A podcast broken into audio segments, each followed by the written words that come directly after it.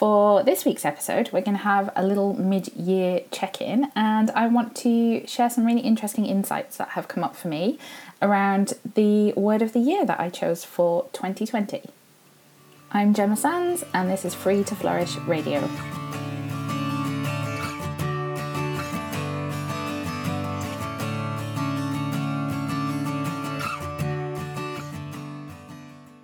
Hi everyone, welcome back to another episode of Free to Flourish Radio.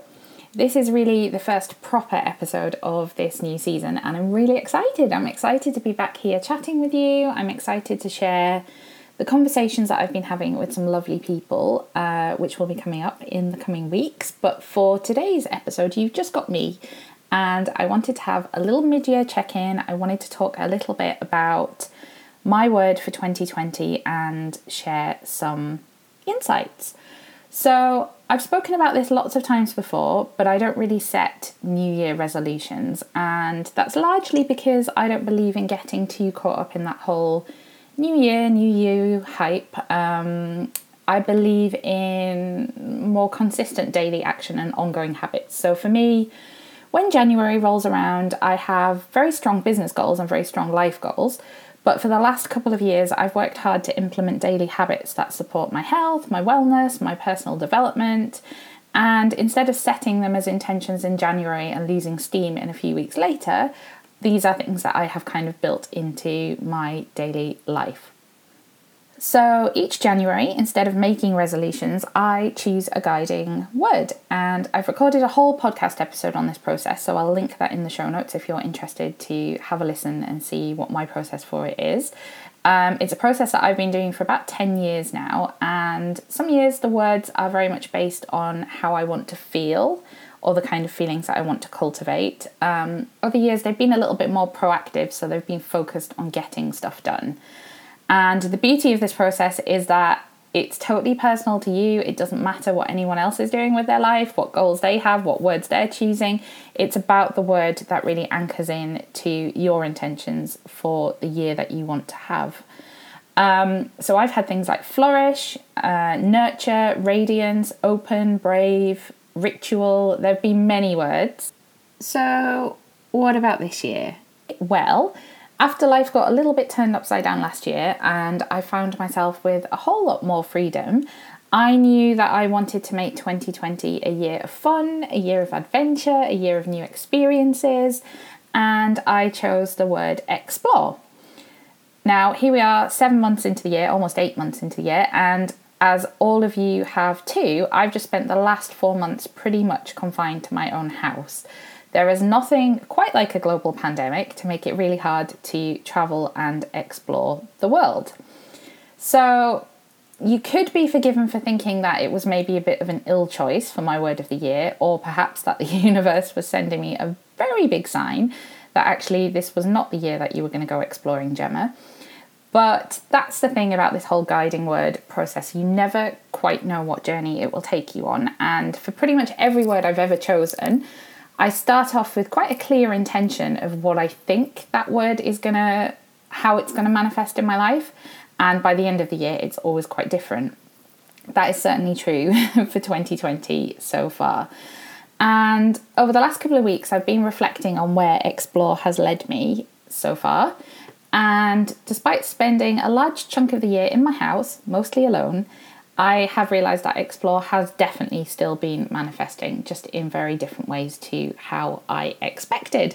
So, what I wanted to share with you a little bit today are some of the ways that Explore has been showing up in my life for 2020 and a few little insights that I've learned from going through this process. So, the first way that Explore has manifested is that I've really explored my relationship with myself. So, obviously, I've spent the last four months being quarantined at home, like most of you. And when you live alone, that really forces you to examine the relationships that you have with yourself. And I've got to be honest and say that when I first realised this wasn't a situation, and by situation I'm talking about COVID and lockdown, that um, this wasn't a situation that was going to be over in just a couple of weeks, and that I wasn't going to be interacting with another person face to face for quite some time, I really struggled. Um, mentally I went through a bit of a period where I just could not understand how to navigate the situation and I'm quite thankful for the fact that I've had work and other things going on that have kept me quite busy because honestly, um, kind of facing up to having to spend quite so much time alone has been quite difficult. And until this time, about this time last year, I hadn't lived alone for nine years. I was used to living with two teenagers, two dogs, um, a house that always seemed quite full, and it's been a real adjustment. And I certainly didn't anticipate that there was going to be a global pandemic thrown into the mix that was going to result in me having to spend so much time in my own house um, by myself. And the truth is that I actually quite like living alone. Um, I quite like my routines. I quite like not having to tidy up anyone else's mess but my own. I like that a lot. And I like not having to worry about getting home to look after the dog or to cook dinner or whatever else it might be. But I also like people. and of course, there are some people in particular um, that I haven't been able to see, and just generally not being able to be as social as I usually would has been hard. But all of that aside, I have found myself to really be in this place where I'm grateful that I've had this time to explore my relationship with myself. It's been a really interesting ride. Um, I've discovered things like I've discovered I'm often too hard on myself. So I'm really trying to work on cultivating a bit more self kindness. Um, I've discovered that I really love dancing around the house like no one's watching, and obviously no one is watching. Um, and that that's by far the quickest way for me to shift my mood or um, change up my energy or just release what I need to um, on an emotional level. I've discovered that I get my best work done really early in the morning or actually quite late at night. Um, I've discovered that I have the courage to stand up for the things that I believe in. I've discovered how to use my voice better, um, even when I know it won't always be well received.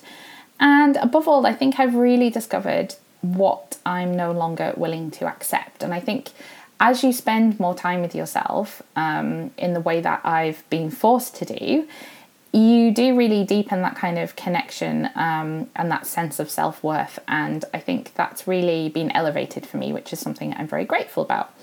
So that's one way Explore has manifested. Another way it's manifested is that I've explored what really matters to me and I feel with this that I'm not alone in this particular exploration. I think for many of us, 2020 has so far been an opportunity to reflect on how we live our life, how we spend our time, how we spend our money. It's been an opportunity to consider what we actually value. And I think it's shone a light on the things that we maybe do because we've just got into the habit of doing them or we feel we should do them, but not necessarily because we want to. So, for me, that's looked like letting go of lots of things that don't feel aligned anymore. Um, in some cases, that's been people and relationships, uh, work projects, behaviors, habits, just things that don't really support me or where I want to go in my life. And also, to some extent, parts of the vision that I had for how I wanted my life to look. And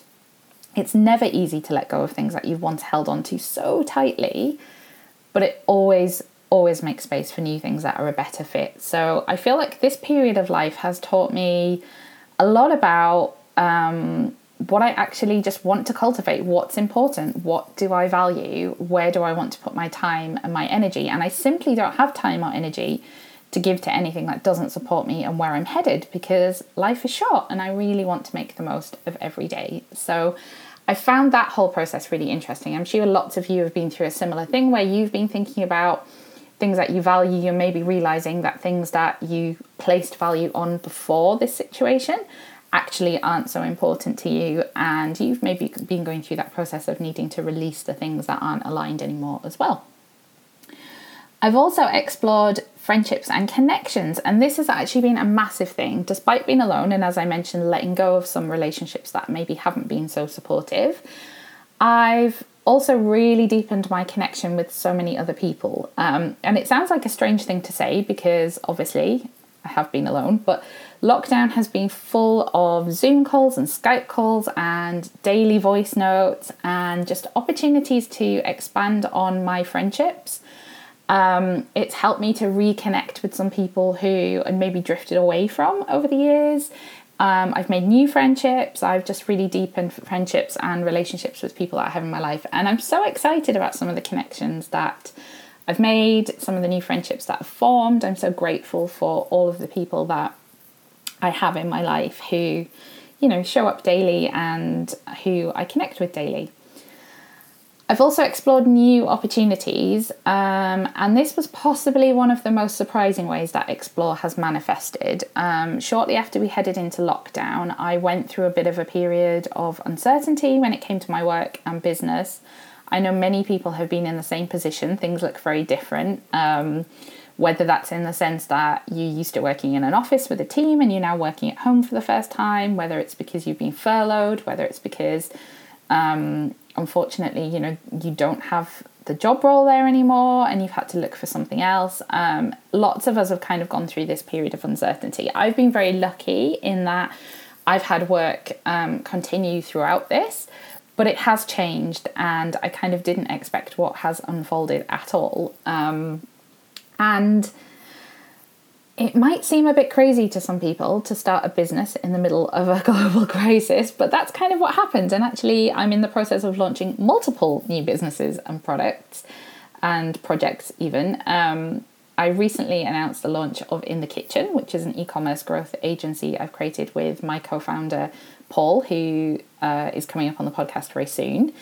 Um, I've also launched Well Essence, which isn't a new business, but it's a rebrand of the health side of my business. And I'm currently working on a few other exciting ventures, which I can't wait to share with you in the coming months.